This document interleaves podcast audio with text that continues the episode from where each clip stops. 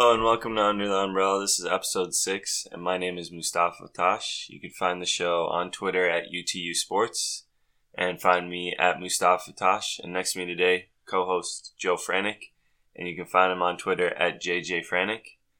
And this is our post trade deadline show, and we're gonna just basically review all the trades that happened.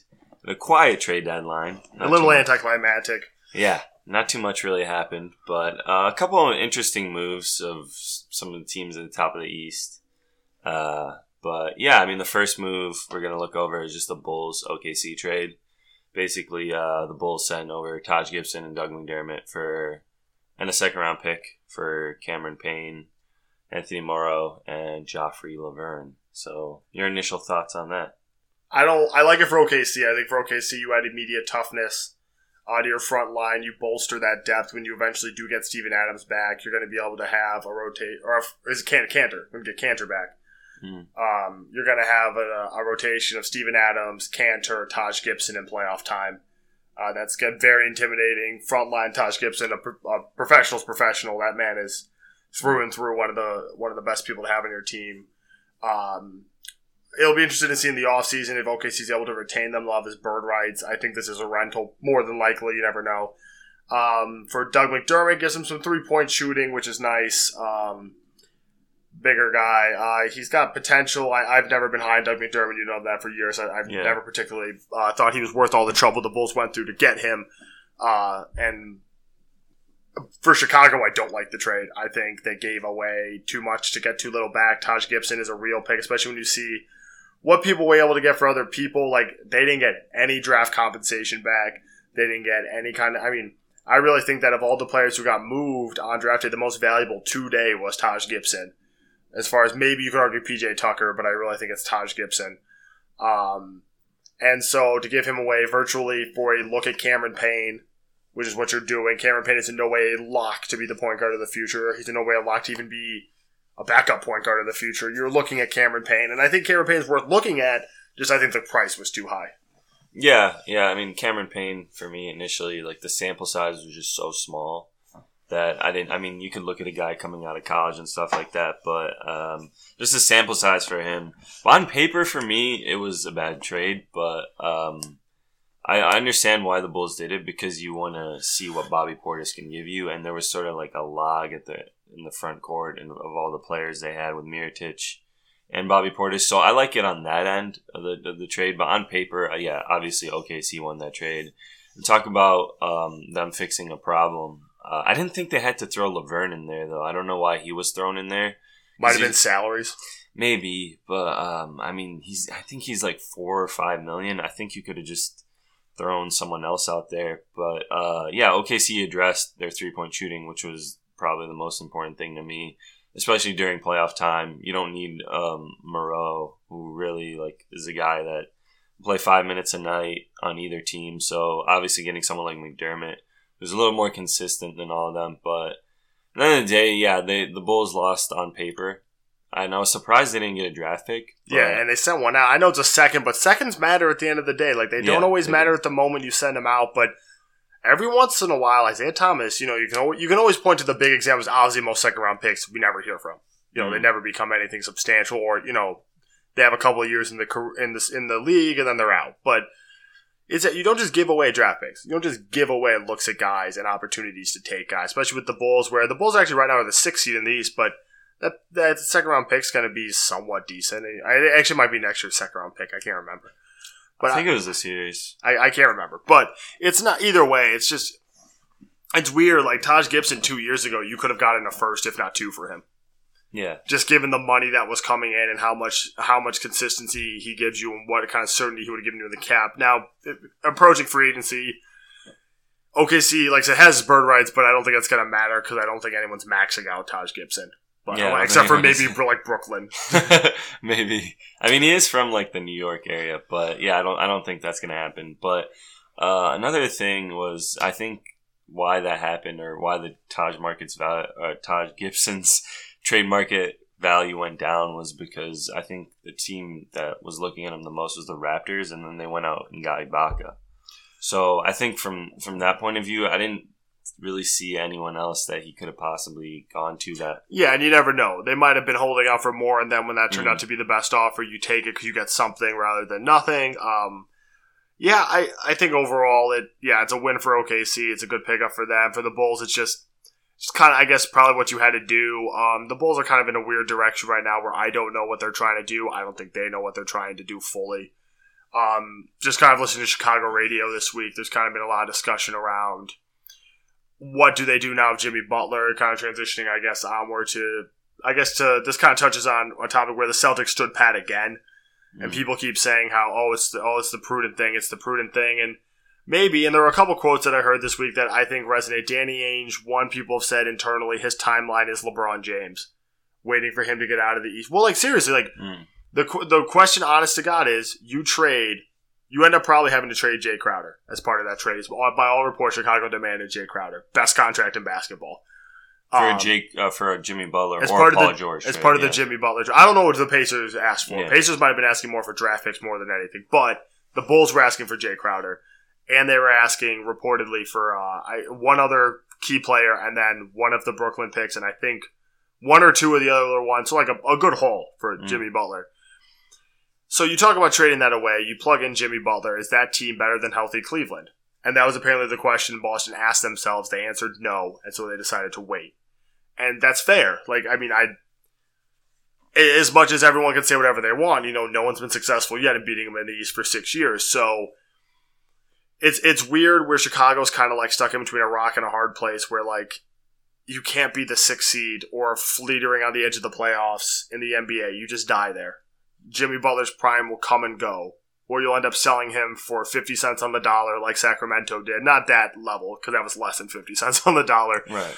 but you'll end up giving him away for less because his contract years will run out. Jimmy Butler's contract is very good right now, It's sixteen a year for the next three, two Four. years, two years, two Yeah, years. two- This is the second year of it, and it's four years, four plus one. So Yeah, player option. Yeah, yeah. I I look at it the same way. Um, it's sort of like uh, there's that's the Atlanta Hawks sort of like for a four or five year period with those like Joe Johnson teams.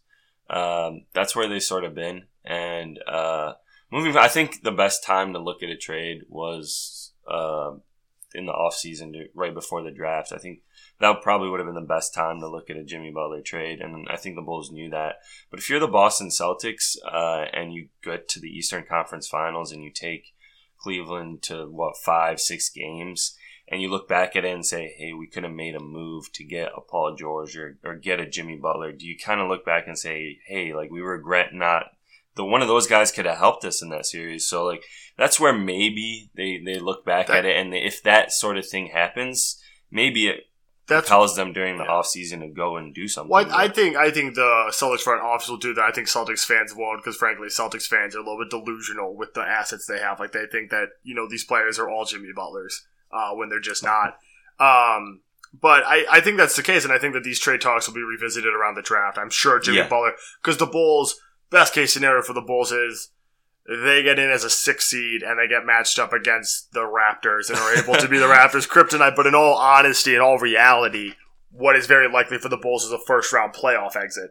oh yeah, And whether that's at the hands of Boston or Toronto or uh, Washington or maybe even Cleveland if they fall to eight or Cleveland slips out of one, like you're going to be sitting there as the Bulls stuck in, 'cause again, you're just stuck in this horrible place where it's like there is no equal value for Jimmy Butler. You can get overpaid, I guess, for Jimmy Butler, but like more than likely you're going to end up on, with like the lesser side, but you're going to be able to move your franchise in a direction where I feel like the Bulls are standing at a crossroad and they just keep standing there year after year after year and they don't pick a path. yeah, And they make a move that looks like they're rebuilding, like trading away Doug McDermott, Taj Gibson for assets. Then they sign, you know, in the offseason they sign Rondo and Dwyane Wade. And they, you know, and it looks like they're trying to win as many games as possible right now, as much as those two are, you know, reportedly good mentors yeah. um, which I don't, I believe 100. percent But you know, you you don't have the time. I think they think they have to do this. It's also, I mean, they've been drafting like decently well for for they, what they've been They've getting. been missing. They have. Eh. It's been a while since they've really knocked it out of the park. Like I, I, I mean, I mean, I like Bobby Portis, the the value they like, how late they got, and Denzel Valentine too. They just have to play these players. yeah, no, that's the biggest issue for me. with They're both not- Portis and Valentine, it's too early to judge. Yeah, yeah. I mean, uh, that's that's the biggest thing for me. You got to play the players. That's I mean, in any situation that I mean, a lot of franchises do panic and they do get rid of like young assets and we're struggling early on. Like Emmanuel Mudiay in Denver, like he's getting zero minutes. He's getting DNPs now, which is kind of sad. And Jameer Nelson is playing over him. I know Denver kind of wants to make the playoffs, but and I know he's struggling. At the same time, you don't give guys like that DNPs. Uh, and, and, to me, with Denver, if Denver wants to make the playoffs, it needs to be so that their young guys get playoff experience. Yeah. Not so that they get swept by the Warriors while Jameer Nelson is playing. Like, right. that doesn't, don't get me wrong, for the city of Denver, that I mean, it'd be great. You get two playoff games, but that's all you get. You're getting two playoff games. Yeah, and Jamal and, Murray is kind of like a combo guard. Maybe you move him to point and right. maybe he's your future, but at the same time, Mudiay can't be your backup point guard. You can't give him ten minutes a night. Yeah, so. you can't you can't play him at all. He's unplayable. Like that. Yeah. That's a bold statement for a coach. But yeah, I just think the Bulls are in a weird spot. The Celtics are in a weird spot too. Where the Celtics, like we've talked about this time and time again, the Celtics vault of assets weakens all the time. Yeah, because it's gone from everyone's on great contracts to everyone's about to get paid. Everyone's yeah. up. Everyone's up. They're not going to be able to pay everyone. Okay, everyone knows that they're going to have a great pick this year. And I mean, a top four pick no matter what, basically, uh, unless Brooklyn goes on some run. But even then, it's going to be top five. So, okay, great. They need to give them minutes. And what position? You know, it depends on who they take, obviously. But, like, okay, that's great. And then next year, you have Brooklyn's pick. And then you have three picks the year after that. It's like, it's just time and time again. You look and you're like, they can't keep all these pieces. They have to take a lot of good pieces and go get one great piece you just have to do that. And the reason you try and get a top three lottery pick is to draft Jimmy Butler, is to draft Paul George, is to draft DeMarcus Cousins. And maybe not DeMarcus Cousins, you know, maybe just because of his issues, but you're looking for that kind of talent. And it's just at a certain point, there's one basketball, and you can have nine great B minus players. It's not going to matter in crunch time. Yeah. You're going to lose. And I don't think, and you talk about them getting to the Eastern Conference Finals, losing in five or six games to Cleveland. They're not getting to the Eastern Conference Finals, in my opinion. Like, they're going to probably win their first round playoff series, but I think both Washington and Toronto are going to beat them in a playoff series. If they end up two or three, I think either, if, if they end up two, which looks relatively likely as I look at their, they have a three game lead over Washington and Toronto, who are tied for three right now. Mm. If if they end up there and they have a home court, like okay, that that helps, but like I think in the playoffs that Wizards team's a better built playoff team. Oh, I'm saying if they like, oh yeah, I, I agree with you there. I think yeah, Toronto's better too. I mean, I like I love the PJ Tucker edition. I like the Ibaka edition too. But I'm saying if they do get to an Eastern Conference Finals and reality hits somewhere, hey, damn, if we made a move we for Jimmy Butler, yeah. and those guys could have made a difference in the series if that sort of things happens. Yeah, like and those Atlanta teams too, who never really like because they never made got, the move. Yeah. yeah, they never went out and made that bold move, and and I think maybe if that happens, then something will shake up in the offseason around yeah, the draft. And, and it's also just it's the whole thing of you're right, and right now if you're in the East and you are and you are not in southeastern Ohio, your goal or northeastern Ohio, excuse me, God, your goal is to beat that team. Your goal is to beat Cleveland. And being Golden. State or whatever team calls it West, likely Golden State, is the next is you deal with that once you get there. Yeah. You are not building a team. You're just not. You're just not because you build a team to beat Golden State. Cleveland's going to walk and smoke your ass, and you're going to go, well, great. Look, look at this mm. shot we were able to give Golden State. And people can say that's fanboyism or whatever. That's the reality in the Eastern Conference. If healthy, they are the best team. And like last night, they got beat by the Bulls pretty bad without LeBron, without J.R. Smith, without Kevin Love. I mean, the Bulls are the best team in the NBA, basically. The Bulls, all three times the Cavs and Bulls have played, which drives me insane. I'm obviously a Cavs fan living in the Chicagoland area. The Cavs have had major, all, two out of the big three, two out of the three big three have been sitting in every single one of those games. In every single one. It's just driving me insane. It's driving me up a fucking wall. Because it's like all these Bulls fans are like, we beat you again, we got you again. All the Bulls, man, they're shit. I'm like, ah, oh, god damn it. Like, and at the end of the day, it doesn't really matter. Because like, I'll see you in the playoffs, buddy. Right. like, like, except I won't because you're not going to make it far enough. But uh, but no, it's it, it's interesting to see these kind of franchises kind of playing with that, and, and I actually really like that quote of like that his timeline is LeBron James, and mm. people keep talking about the lay decline. It's not lay happening. Like it's not yet anyway. It will. I mean, Father Time beats everyone, but hasn't beat him yet, and you know, so we're we're still in his Eastern Conference till someone beats him. So I, I get the maybe okay, maybe we try and get two back to back top three picks We draft two guys alongside Jaylen Brown as a top three pick, and we move forward with that, and we see what we can get out of it. And maybe we make a big move at some point when whoever who knows who comes available. Mm. Or maybe they see where it lands. Maybe Boston sees where that pick lands because three is or one is a lot more valuable than three. Well, or than four. Yeah. no, for Yeah. sure, and that's So- true in any draft. Yeah. So maybe they were waiting for that sort of thing to happen. Maybe I mean This lottery draft is their value. This is actually going to be one of the most entertaining lottery drafts in a long time, given how many picks could could uh, convey via protections oh yeah. that exists now. Because the league has gotten very protection obsessed. Like every team attaches protections. That New Orleans protection seems like the smartest thing ever now. Oh yeah. Yeah, definitely. Sending back a top three protected pick to Sacramento, where the Pelicans have now lost three in a row. We'll talk about that in a little bit. They might not make the playoffs, and then if they get lucky and win and win the lottery, which I could very easily see the league rigging that for New Orleans. or even if they uh, did it to give them Anthony Davis. I remember that was the year that guy bought the team, and I guarantee you, Oh, the league was like, "You will win the, the lottery." Saints owner. He was the Yeah. Saints owner I, actually. guarantee, remember I that. guarantee you, they were in the back room like, like, hey, you want I Anthony believe- Davis? I truly believe the draft lottery is rigged. That is speaking next to a Bulls fan and as a Cavs fan, both would benefited from this rigged draft lottery. I believe the lottery is I believe it's slightly rigged. I feel sometimes they, they really don't care, but I believe, yeah, yeah. I believe it's certain like that Bulls year. I think they were like, Derrick Rose going to Chicago would be great. Yeah, Like, I believe it. Actually, that was like when I when I think back on it, because I actually was in support of like I hate to say this, but getting Michael Beasley. But um, oh God. I remember it was like a huge debate. Like, oh what? Yeah, No, Michael Beasley and Derrick Rose was a huge debate. yeah. I could also just see it just being like Chicago's not relevant. We need to make Chicago relevant. Then again, the Mm. Lakers and the Knicks would have more first overall picks. Cleveland got three out of four, so let's stop acting like so. Maybe it's not as rigged as I think. I just no, we want it to be rigged. That's a cooler story. there's a cool narrative there. Yeah. Um, but yeah, moving on. I mean, quick that Suns Raptors trade. The Suns traded Jared Sullinger, who that was the salary. They sent two second round picks for PJ Tucker.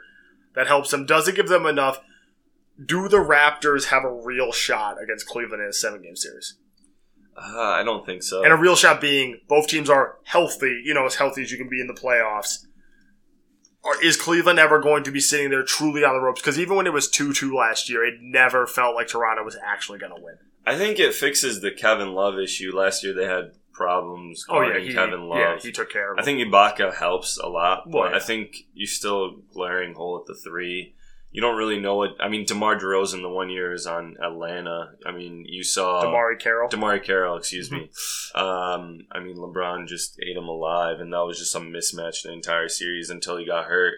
So I, I don't think I still think that's a huge. I think PJ Tucker helps in that aspect on the defensive side, Right. but I still think I still favor Cleveland. Well, I still, I, I mean, favor is one thing. I still don't think Toronto has a real shot, just because, like, you read everything about it, and I know more too than most people last year. But the Cavs weren't even worried when it was two two. Like they, they were not worried about that team, and I, and I don't think an aging Serge Ibaka and PJ Tucker make the difference against a Cavs team that kind of transitioning, I guess, into what Cleveland was able to do without trading anyone. Now has a very good second unit if Andrew Bogut is healthy, which I cannot believe and I am now a fan rooting for Andrew Bogut's health after years being like he's always hurt, he's always hurt. I'm now rooting Yeah. for his health.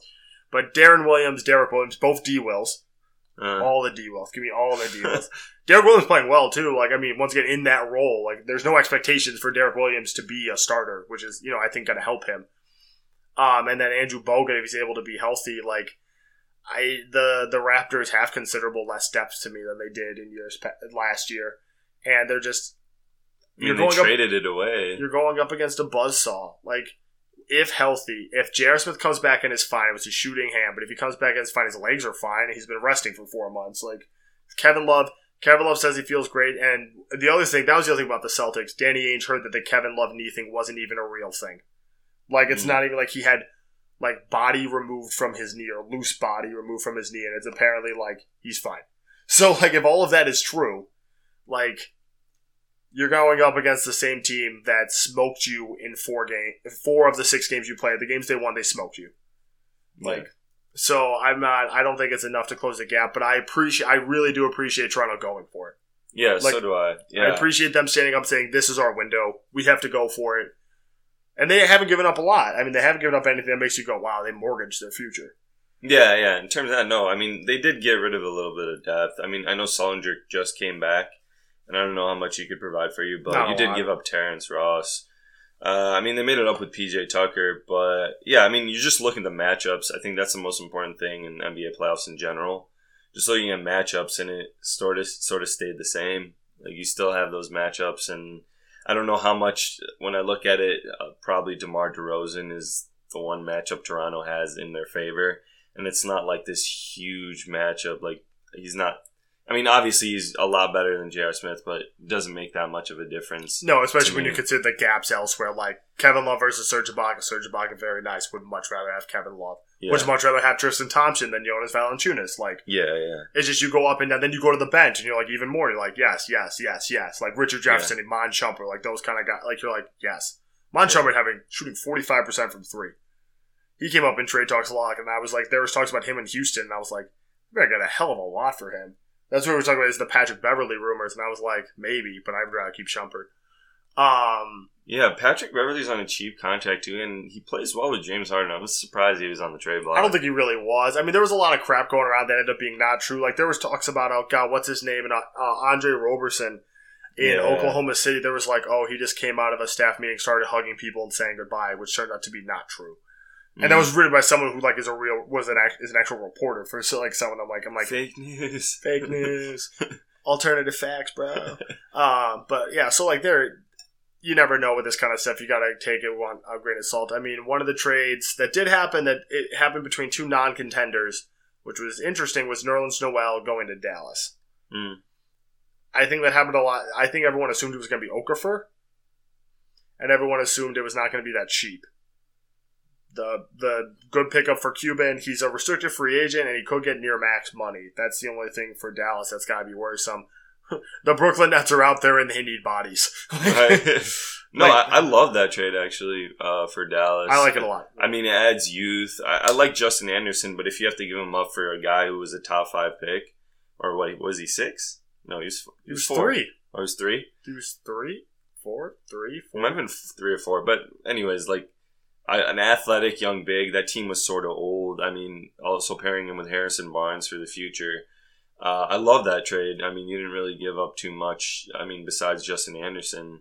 But yeah, talk about that sort of came out of left field too. I knew Noel was, was on the block the entire year, but you didn't really hear that Dallas was going to go out and make a move. So like, I didn't really see that coming. But I, I love that pickup. No, yeah, and as a Cavs fan, shout out for giving me Andrew Bogut. And, uh, but no, in all seriousness, like that that that trade, I think for Philly, you had to take something. You had to give up something. Um, Mhm. that first round pick is not going to be conveyed by Dallas. It's top eighteen protected, Mm. um, which is fine.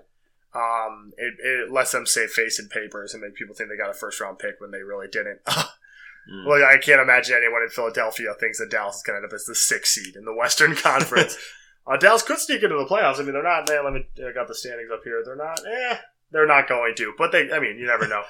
They got. I mean, dude, Sacramento is nine. Sacramento needs to lose a lot because they need to not No, give the Bulls. That. I know as a Bulls fan, you want that pick, but like they. Part of the reason they traded Cousins was to not give up that pick. yeah, that's surprising. They'll drop. I mean, They will. They, they had that FU game when they got back and they won, and they were like, "Screw you, telling us we're done because Demarcus is gone." They'll miss his talent soon enough. yeah. Be yeah. crazy to go on like a crazy tear and end up as like the like six seed. Like oh my god! Just knock OKC out of the playoffs. basically. Yeah, but I mean, the trade deadline overall was a little anticlimactic. I mean, Mhm. nothing, nothing too major happened. Melo talk died days before. Nothing on trade deadline day about Melo. yeah, I was surprised. Yeah. I'm surprised the Clippers didn't make a move. Clippers window is closed. They're Yeah, not winning this year. They're probably like Chris Paul verbally committed to them. I don't know if you heard that this Yeah, week. He verbally committed to five years, two hundred million. That's sad. That's unfortunate. Yeah, That's very unfortunate. Um, his career is just it's gonna. He's great. He's gonna be a Hall of Famer, all that. But it's just like he's just gonna always be remembered as guy. He never got. He's never been out of the second round. He's not getting out of the second round this year. yeah. Also, I mean, you got to think about Blake Griffin's future too. Um, what he's gonna do, He's the But- X factor. He could go to Boston. maybe. They, Boston has max cap space this summer.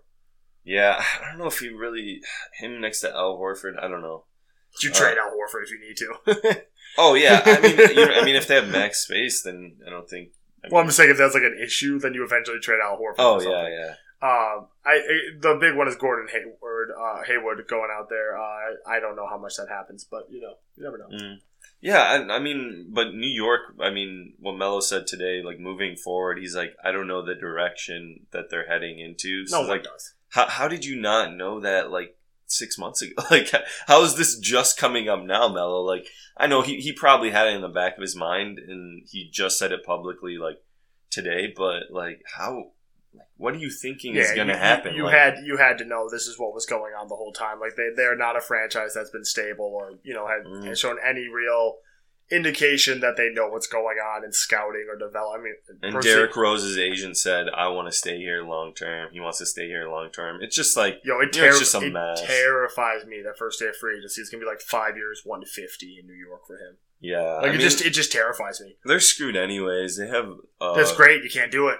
right? Yeah, I mean they have Noah and Lee on the books, and I mean you kind of feel bad for Porzingis because like, I mean he's still young, but at the same time he's just like wasting years, and they, their their front court is like kind of loaded with like average players that like need time. So like I don't even know how and that's Melo's work. aging and aging, and he's just it's he has his days and he has his moments, and that's great that Melo was an All Star again this year, fantastic. But like, he's just not what he used to be. He's not doing the other things he used to do. It's just that Knicks franchise is a disaster, they're on probation one now Hmm. because they couldn't get couldn't get him moved. Rubio for Rose straight up sounded great to me. I was like, fine, like do that. Yeah. Get Rubio, see if Rubio can work out with Porzingis. Like see if the two of them have chemistry. Who knows? Rose going to Minnesota.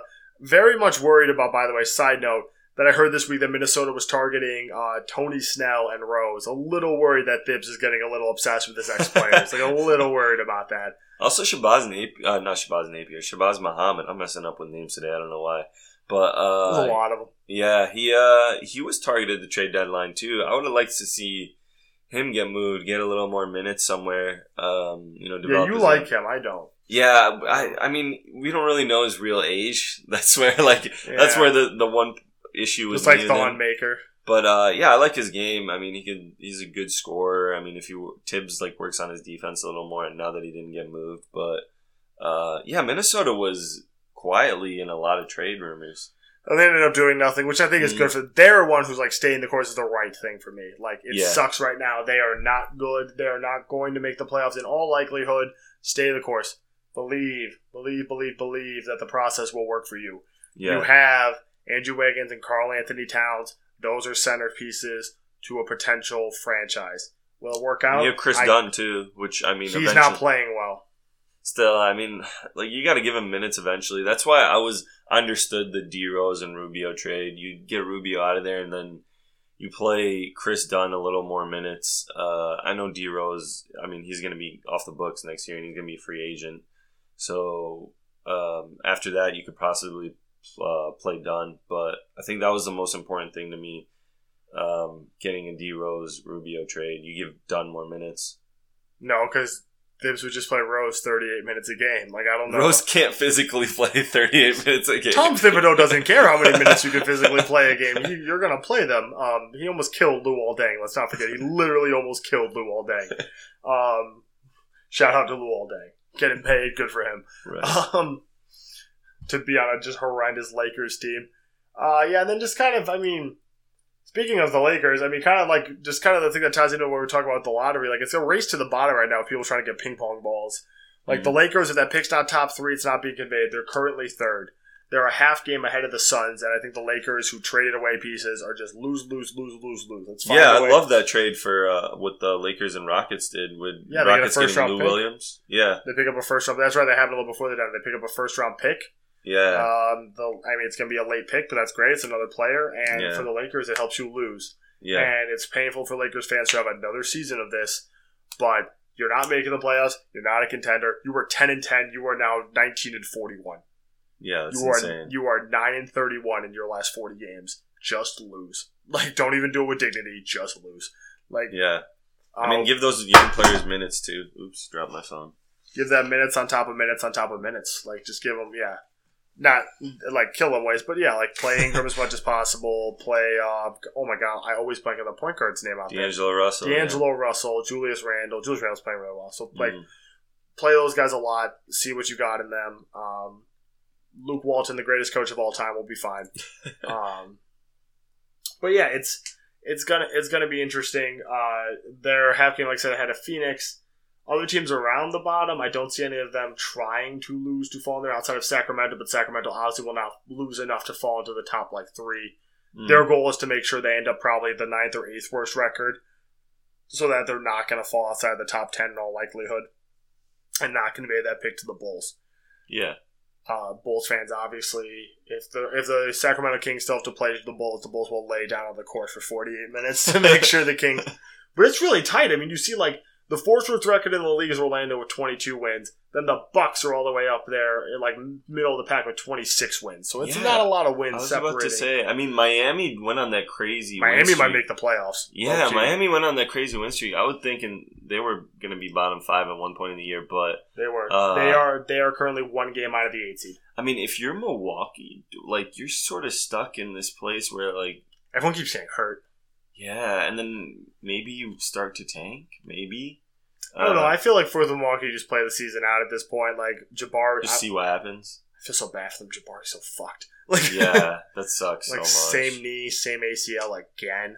Uh-huh. Like that. That's that's killer. I'm surprised Charlotte wasn't a seller too. I mean, they started out the season so hot, and then, I mean, look at them too. I think they were like ten and eight, or like ten and seven, or something like that to begin the year, and they were playing really well. And it is just not going well in Charlotte. They Yeah. lost like nine in a row at one point. Then they lost like four. Like it's it's not been good, and it's just not working there. And yeah, I, I wonder if there could be wholesale changes there in the offseason. They've tried to make some pe- moves around the edges to make things better, but I don't think that's what I think. maybe Kemba's gone. I don't know, but that's a whole. Then you're restarting. and Yeah. then Nicholas Batum gets traded too. And if you do that, that's fine. But then you are restarting, um, and you haven't won a playoff series in how long? So you know, Mhm. and you're in a small market to begin with. So I don't know how long fans are going to put up with that there. But uh, yeah, there are a lot of teams, especially in the East. You're sort of like you don't know what your next move is because even in the West too. well, yeah, so West. I mean, between the eight seed down to the Pelicans, who the Pelicans have lost three in a row now, which since getting Cousins, which is just, I mean, they, and they haven't been close losses usually. I mean, today was the closest; it was eight points. yeah, and they're three games back or three and a half games back of the eight seed and there's what four teams? So there's six teams within four and a half games of the eight seed. Like that's kind of Mhm. that's going to be an interesting that's going to be an interesting dynamic going forward just kind of seeing who decides to start tanking who starts worrying about ping pong balls. Just looking at that list i think sacramento will.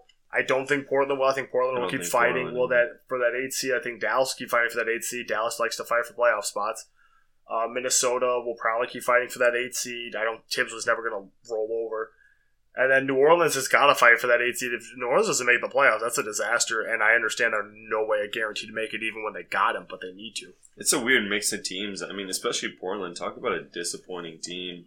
I mean, Scott uh, Terry Crews. What's uh, their coach's name? Don't remember. I'm blanking on his name, but I mean that guy. I heard a lot of rumors of where his job's on the line, and understandably Terry so. and- Stotts. Terry Stotts, yep.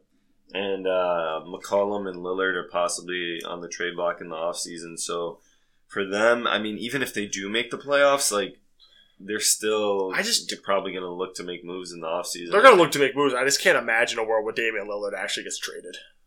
Really? I could actually see like like this summer for them to trade him. Like they committed to him as the cornerstone. They would have to be willing to admit he can't be the cornerstone. McCollum, I see getting traded easily, but I just I can't see Lillard getting traded. Never, you never know in the NBA. I mean, things happen very quickly. No one knew Deron Williams was available in Utah until he was traded. Um, I remember that one caught me off guard. I was like, really? Like, yeah. how the hell did they get Deron Williams? Um, that was a good trade for Utah at the time. Mhm. Um, Brooklyn or at the time New Jersey, everyone like they like trading their first round picks all the time. New Jersey. Yeah, they don't care that much about having picks. um, clearly, because they don't have any for 20, I lo- 2019 is when De- or uh, Brooklyn could start building for real. I love how every year too, sort of to sidetrack. Uh, people are like, "Oh my god, the DeMarcus Cousins trade was the biggest theft of all time." I feel like every year there's always that one trade that's like it's a normal trade, and people are like, "Is it the greatest trade ever?" And it's like, I don't think the DeMarcus trade was a normal trade. That was clearly a theft. This is on. I, I really think the DeMarcus Cousins trade's on level with Pau Gasol. really? I, I don't really see it that like that high because it's sort of a team that's irrelevant. I mean, for value, yeah, it was like pretty significant, but like, I look at it for value's sake. Like you gave up a lot for virtually nothing. but it's a team that that's sort of gonna be maybe in the playoff hunt next year, but. Uh, they were debating about it because you always have that during the trade deadline. Like, oh, it was the greatest trade of all time during the trade deadline, and people were putting that up there, and I'm like, really? Like, Oh, during the of like- trade deadline? Oh, I don't know then. Then I can't have the genius Kevin Love trade. Uh, so so great. Um, no, actually, it was actually funny because uh, I never realized that when LeBron went to Miami, he was traded to Miami, and the Cavs got back a lot of picks. yeah, And they used the la- but, they, but they used the last of the Miami picks to trade for Kevin Love Uh, when he came back, which was kind of just like this serendipitous thing of like the last thing. Oh, fun audio there, I'm sure. Um, the last thing they get for LeBron leaving, they use when he comes back to help build a championship team. Um, no, I just think for the second half, that's going to be a lot of. The, it's going to be obviously around. You know, the Warriors going to get near 70 wins again. They very easily could. Mm. Um, either way, they're going to end up high 60s. They're probably going to end up the one seed. They still have to play the Spurs three more times, but I can't imagine the Spurs beating them three more times. Yeah, and they picked up Jose Calderon. All right, I mean, they're close to picking up Jose Calderon. I think Wait, who is? uh, the Warriors. I haven't even heard he's being waived. He's being waived. Uh, yeah, the Lakers are considering it. So, um, yeah, Oh. That's interesting. I mean, he's he's probably going to go straight to Golden State if that does happen, or that is rumored. So that might help them out, but uh, especially during the regular season. But yeah, uh, I mean, Regular season, yes. Playoffs, please play Jose Calderon any amount of minutes. Please do that. Please help me out. that was just like them playing. Oh God, who would they played Varejao in the finals, and it was like, please keep doing this. This is going Right. horrendously for you. Please keep going. yeah. I mean, he he hasn't been picked up by any teams. He He's not going be. to. He's done. Yeah, he's probably going to retire. I- I, I- mean, I'm sure they'll give him a ring if he, if they win. You think so? Golden State. Yeah. Uh, he turned down the one from the Cavs. Maybe he won't want it. Oh God, He did. He such told, an honorable man. he told the Cavs, "No, I respect it." Uh, especially the one thing that broke my heart about the Varejao trade was it was a trade made out of, I mean, necessity. Like I really hope that there's some way they mend the fences. He signs a one day contract and retires as a Cav. He's Cav for 11 years. Mm. Deserves it. Hell of a player. Hell of a that fro is iconic. The mop. Um, yeah, it's uh, otherwise. I'm just looking around the league, and it's like where the Clippers, Clippers are currently the five seed, and they're and Utah is not going to let up. Utah's playing really well, man. Gordon Hayward is just feeling it. Yeah, they're seven three of their last ten. They're not like I said. It's not super like the Clippers could have you know have to go on the road for game one and two of the playoffs, and Mm. if they get healthy in time, I think they could easily beat Utah in a series. Like I, you know, but Yeah, I mean, you're gonna run into. I mean, even if you do beat Utah, you're gonna run into Golden State, and I mean, we saw recently what happened with that. Some matchup nightmare. They have your number. They're in your head uh, psychologically. So, I mean, unless you get the three seed and move on from there, I don't. I think the Clippers are sort of irrelevant in the Western Conference talk. They're and they're six done. games back of the three seed. They're not getting the three seed, and, Yeah. and without any crate, without James Harden getting hurt, and I quietly knock on wood for James Harden's health. right? Um, I just think, yeah, and I think, I mean, I think we're we're we're very quickly speeding towards a Spurs Warriors Eastern Conference fi- or Western Conference Finals, excuse me. Um, out there, I just can't see. I can't see Houston challenging San Antonio in a seven game series. Maybe they're just too fast. Maybe they just pound them down. And San Antonio's too old at too many positions. Maybe, they just maybe they just outrun them, and if they shoot well enough, maybe they do it. But and then for Golden State, it's obvious. Like I just I don't see any team beating them. Honestly, I don't expect Cleveland to beat them. I, I expect the Warriors to win the title. Um, they're better. Like they just have more firepower in their in their five man lineup. Like it's hard to imagine. Yeah. I mean, they're playing so well without Zaza, too. I mean, JaVale McGee's been playing pretty well. I mean, did you see his Twitter beef with Shaq? Did you see how the Warriors asked T- Turner to tell Shaq to knock it off? Really? The Warriors reached out to Turner to tell Shaq to knock it off. he kind of deserved. Uh, I- JaVale kind of deserved it a little bit. Like yeah, really? I mean, Shaq was kind of immature. I mean, it was kind of bogus of him. Like, why are you going at JaVale McGee? He's so irrelevant. I don't know. I mean, Shaq still goes after Dwight. Still goes after Dwight, and I'm not even 100 percent sure what Dwight ever did to him. like, I think it was more like him stealing, like, the Superman name. But, like, uh, no, I mean, it's sort of like, Shaq, what the fuck are you doing? Like, just, like, it's like, he kept calling him a bum ass. It's like, oh my god. Like I, I couldn't tell. I thought it was a joke at one point. You know how Shaq like Yeah. jokes around and stuff like that, and then he like kept going, and I'm like, what the fuck is going on? Like just stop. like just this is so cringy. Like I don't know. Yeah, I mean, I prefer obviously. I mean, we keep it to basketball. Like, no one cares about these kind of Twitter beefs. But welcome to the age where you can have Twitter beefs with a former player and Right. JaVale McGee.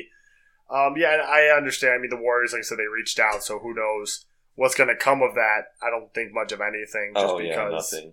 Shaq's not going to apologize. At least I doubt Shaq's going to apologize unless Turner orders him to. Which I don't think Turner Sports has the ability to order those guys to do anything. Oh given- given- yeah. given the way Charles Barkley conducts himself and the way they all conduct themselves. I mean, Kenny Kenny doesn't ever ever ruffle anyone's feather in any major ways. Uh, Shaq and, and uh, Charles are a little bit of instigators sometimes, Oh where, they, where they they go out kind of looking for uh, looking for a fight a little bit. oh my god, we all love it too. Oh, their show's the best. It's just I can never get over how much better it is than ESPN's. Hire Jeff Van Gundy, TNT. Hire Right. Jeff Van Gundy and let him sit on that panel. Oh, it'd be it'd be heaven on earth for me. Uh, you can I don't think he'd get anything in. I think they just keep making make fun of him. Like good, good, do it. He'd be Um, trying to make serious points, and they'd always just like interrupt him and just like make fun of him for some random stuff. That's what they do with Kenny Smith and Ernie Johnson as it is. So Right? Yeah. two of them on the edges. I still love that Charles Barkley refuses refuses to be in video games, so that's why he's in in 2K. Oh yeah, it's just the three of them, which is pretty great. Um, yeah. Otherwise, uh, getting back to you know to real basketball, uh, do you have any real concern? Uh, I guess with uh, AD and Boogie long term, or you just you think it's just they got to gel? I could see it. I mean, the thing, the biggest thing for me is guard or bigs. Uh, sort of need playmakers on the outside, whether it's the wing or, or, or the guard position. They do. So I think both of them are skilled too. So I mean that helps early on. But I think playing none of them have really played with another big time player during an NBA regular season. So that always takes time to adjust to. So, yeah, at least at least next game because Boogie got his 18 technical. Anthony Davis have a game to himself again because Boogie's an idiot and got his 18 technical. Yeah, that was. I mean, it was over something silly. I mean, And I'm 100 percent comfortable calling him an idiot because he's being an idiot with this shit. Like, cut it out. Yeah, yeah, it's, it's sort of ridiculous at this point. Uh, but yeah, I think the biggest thing for me is not something that will happen this season. It'll happen in the off season. We need to get sort of playmaking guards. Um I mean, both of them can handle the ball. Both of them can shoot the mid range shot. I think Anthony Davis or is expanding the outside. Another thing I would like to see is DeMarcus Cousins not shooting contested threes. Uh, I like him when he's open. I think I saw the Yeah. percentages when he's open. He shoots fairly well. But uh, yeah, the biggest thing for me was in the off season, getting a guard and then seeing how it goes from there. Yeah, I agree. I mean, they're they're more of a this is let's see how next season goes, but I think this season being a disaster is going to start putting that doubt in New Orleans' head and Boogie's head if he's staying. Mm. And I don't think it's a guarantee uh, that he's going to stay past next year by any stretch of the imagination. His agent tried to make it known to people that he will not resign with them when we traded for him because, I mean, low key, uh, him getting traded for cost him $30 million. Uh, Yeah. So, and that I, I- don't like that at all because it's out of the player's control and you're costing him his money. Uh, that's the thing they were talking about with Jimmy Butler and Paul George. Even though Paul George apparently isn't going to qualify for that uh, for that contract because you have to make a certain number of All NBA teams, and Paul George isn't going to make All NBA this year. He'd have to make All NBA this year Oh, to qualify to get it a summer early. If he gets All NBA next year, they could still offer him that super max, but he'll be a full free agent then, so they won't be able to lock him up a year early. Um, so that that's just an interesting aside where because Paul George, unless Paul George, you know, has a crazy end of the year and finishes All NBA, they're not going to be able to offer him the five years two hundred nine, um, or whatever whatever it is, um, the designated player extension or whatever the fuck it's called. oh yeah. But yeah, it's just it's I, I worry about that blowing up in their faces and it's just being you know Anthony Davis stuck there again and then you know then you sitting there going all right is do we have to trade Anthony Davis too? Right. If, Bug- uh, if Cousins leaves. I wonder if both of them can coexist together because they do do a lot of the same things and I think they do enough things that they can each be doing something different at each time. But Get in each other's way, sort of. right, I think they're going to get in each other's way. I think they're going to suck up rebounds from each other. I think they're going to suck up big man assists. You can't have the two big men handling the ball fifty percent of the time when you can have it twenty five percent. You know what I'm saying? Like it's just. yeah. I, I wonder if they're t- both too talented to get to maximize the most of each other. Now, if it does work, in theory, it's beautiful. Like the two of them just feed off each other, destroy people on the inside, get every Oh, you know yeah. re- out rebound everybody, all this kind of stuff. Defensively are just nightmares to go into the paint against. And yeah, you're right. That includes them getting a, like a wing player, probably a three and D wing type deal, like a two guard or a three guard, and getting a point guard who is a true playmaker. It sounds Yeah. crazy, but a Ricky Rubio makes a lot of sense in a situation like that. Someone who really distributes the ball Yeah. effectively, which is why I was hoping Chris Paul would consider leaving LA. It doesn't seem like that's going to happen. Very unfortunate. Uh, yeah. Otherwise, really not else. Anything else for the second half you're really looking for? I mean, there, there are very interesting seeding races. Like I said, you know, the East is relatively wide open. I mean, even Atlanta could make a run for that four seed. I don't think they're going to, but you know, they could make a run for it. Uh, Bulls still could. I mean, Bulls have won four in a row.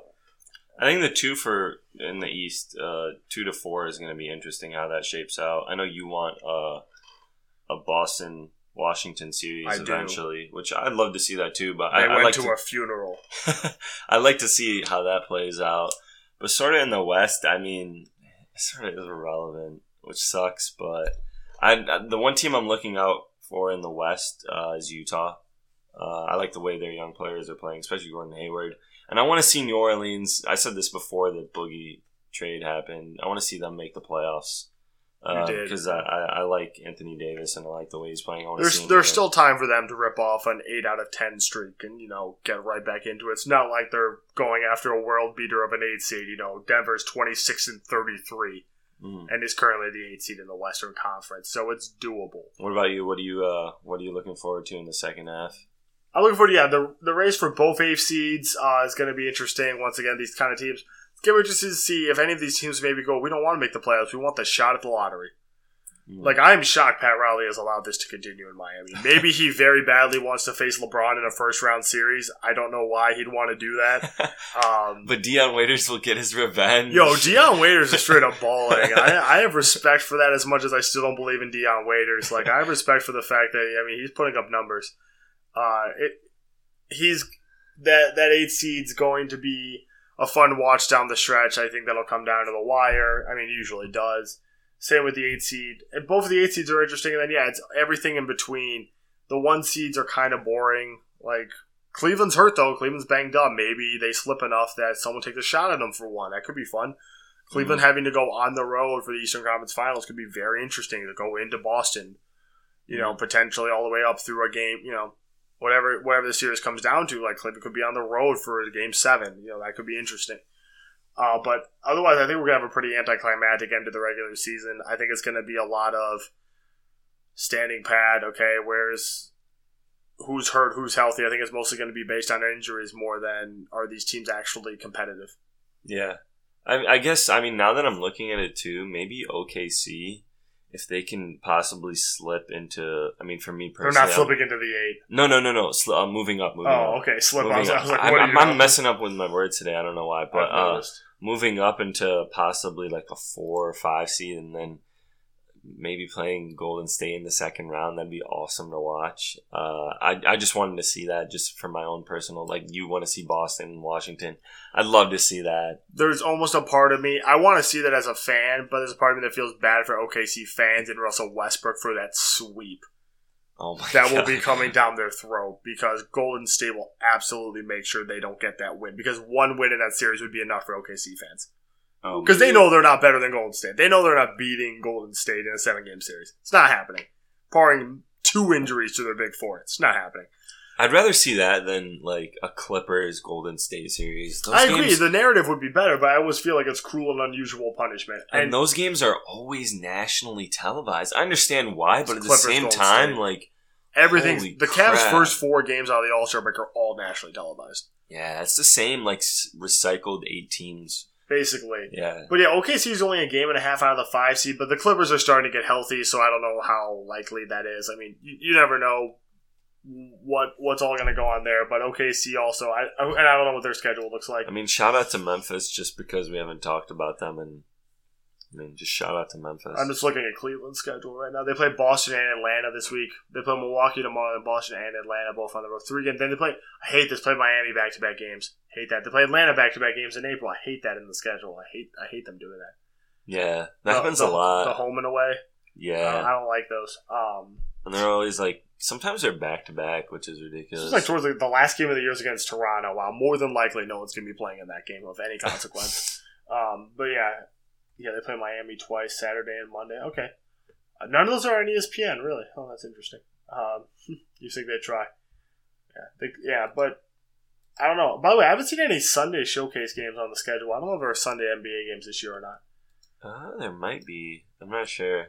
I, they usually come around after football season. I know that's all I know, but I don't know when they exactly start. Yeah, Uh, we got a little, we got a little bit of time left in the show. I mean, how are you doing?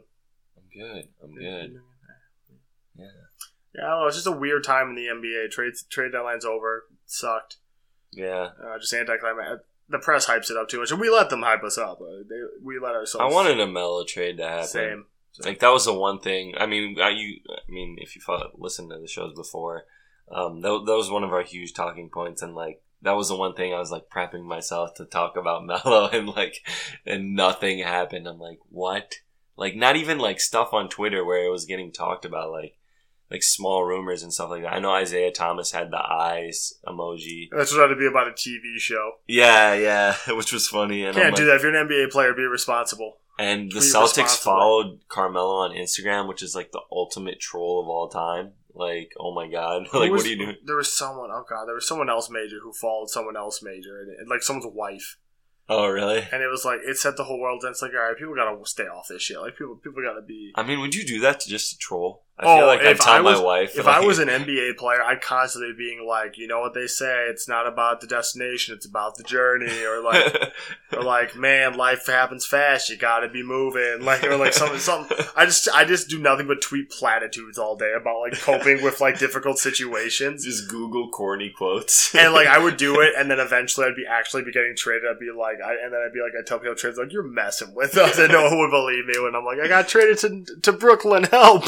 please stop them, they're crazy. Oh, you know what was funny? Uh, MLB teams that always uh, they'd always do pranks. They're like they traded certain players to like Japan or something like that. Oh yeah, yeah, Remember yeah. those like the, those YouTube complications? Those were always hilarious. Yo, do you remember back in the day? Uh, not back in the day, but like a few years ago, as I take off my socks awkwardly. Ugh. Um, uh, my feet were getting hot, dude. They're my woolly socks. Um, where that one minor league, not even minor league, it was like semi-pro baseball. He got traded for ten bats. Oh And yeah, the guy killed himself. Like, oh, that's rough. yeah. I remember mean, that. I would trade. You know, I wouldn't trade any of the Cavs for basketballs. basketballs.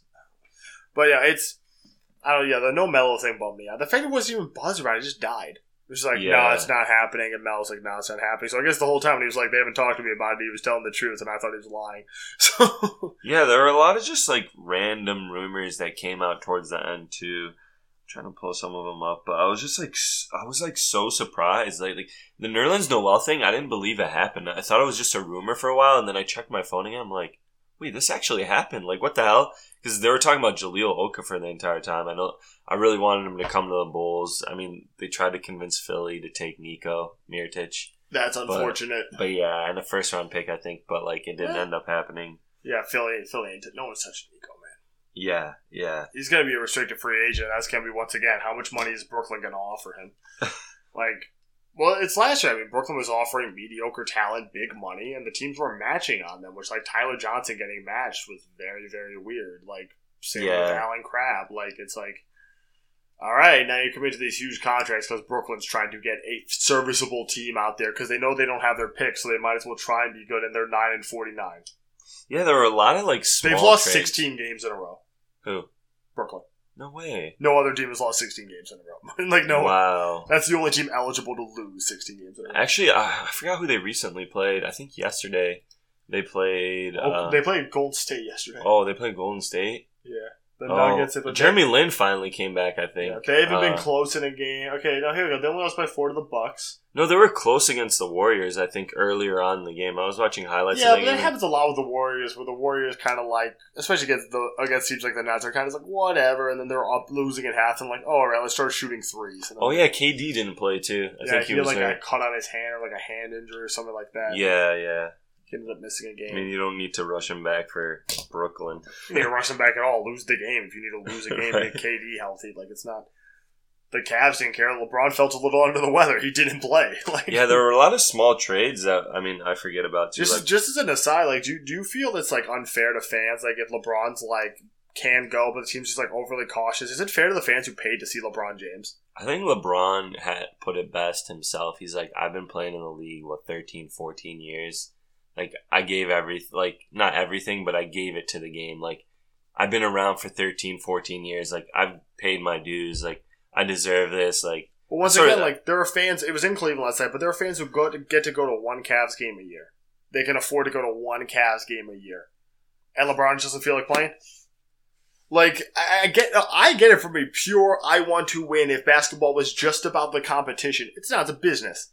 Yeah. And I just like, I mean, the Memphis situation, the guy with the sign, I paid eight hundred dollars to be here, and you're not here. Like, that's a little bit more extreme, but like, of like, you know, kind of touting, like, you still get to watch a professional basketball team play another professional basketball team, but let's not kid ourselves. Like, we go to watch the stars.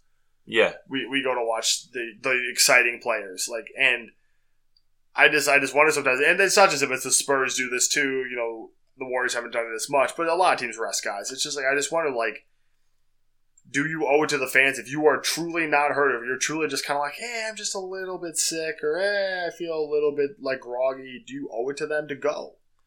I don't think it, you look at it as a player concerning the fans. I think that's something the NBA would have to look into. I think players need to discuss that with the NBA. But for me, no. I mean, it's sort of like as a professional athlete, you sort of have to have be a little more selfish. And at the end of the day, it is a business. Like the your team always says that, like, oh, it's a business decision, and you always hear that from teams. Like, we're trying to help our team, so why wouldn't the player be selfish and like why would t- fans be mad at the players for being selfish so Yeah, I, I see both Yeah. sides of it. I just I understand. I but I as a fan, if I paid, uh, there's a chance I could actually go to Cleveland, Chicago in March. If I go and LeBron sits because he's feeling a little bit sick, I'm gonna be bummed. I'm gonna be pretty ticked.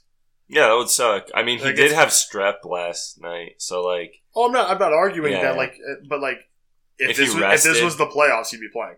yeah yeah definitely Yeah, Yeah. So I don't know. All right. yeah yeah i mean um, that's like the most important thing for me just like looking out for yourself Yeah. but uh yeah thanks for listening to the show guys All right. peace Bye.